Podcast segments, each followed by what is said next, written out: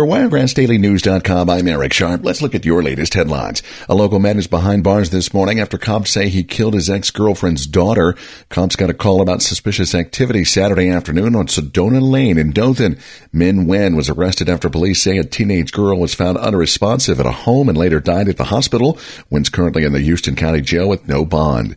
All Alabama vehicle licensing services should be back to normal operations today following a temporary outage over the weekend. The state's Department of Revenue transitioned to a new motor vehicle and vessel software system. Some operations may have been impacted throughout the weekend. And the search will soon begin to find Troy University's next head football coach. It was announced late last week that Coach Jon Sumrall would leave Alabama to coach the program at Tulane University. Sumrall had a 23 and 4 record with the Trojans, leading the team to two SBC championships and back-to-back bowl game appearances.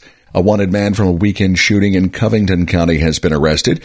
19-year-old Cameron Franklin was shot Saturday night and later died from his injuries.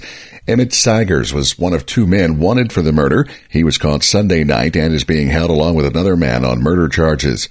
An Alabama lawmaker is trying to prevent future mask mandates. Representative Brock Colvin sponsoring a measure that would prohibit the government and state health officials from implementing a face mask requirement in order to prevent the spread of disease. The legislation would provide exceptions for medical facilities and local detention centers. A local fire company receiving a big check from a fundraiser. Columbia Fire and Rescue received nearly $12,000 from the Columbia Manor Haunted House.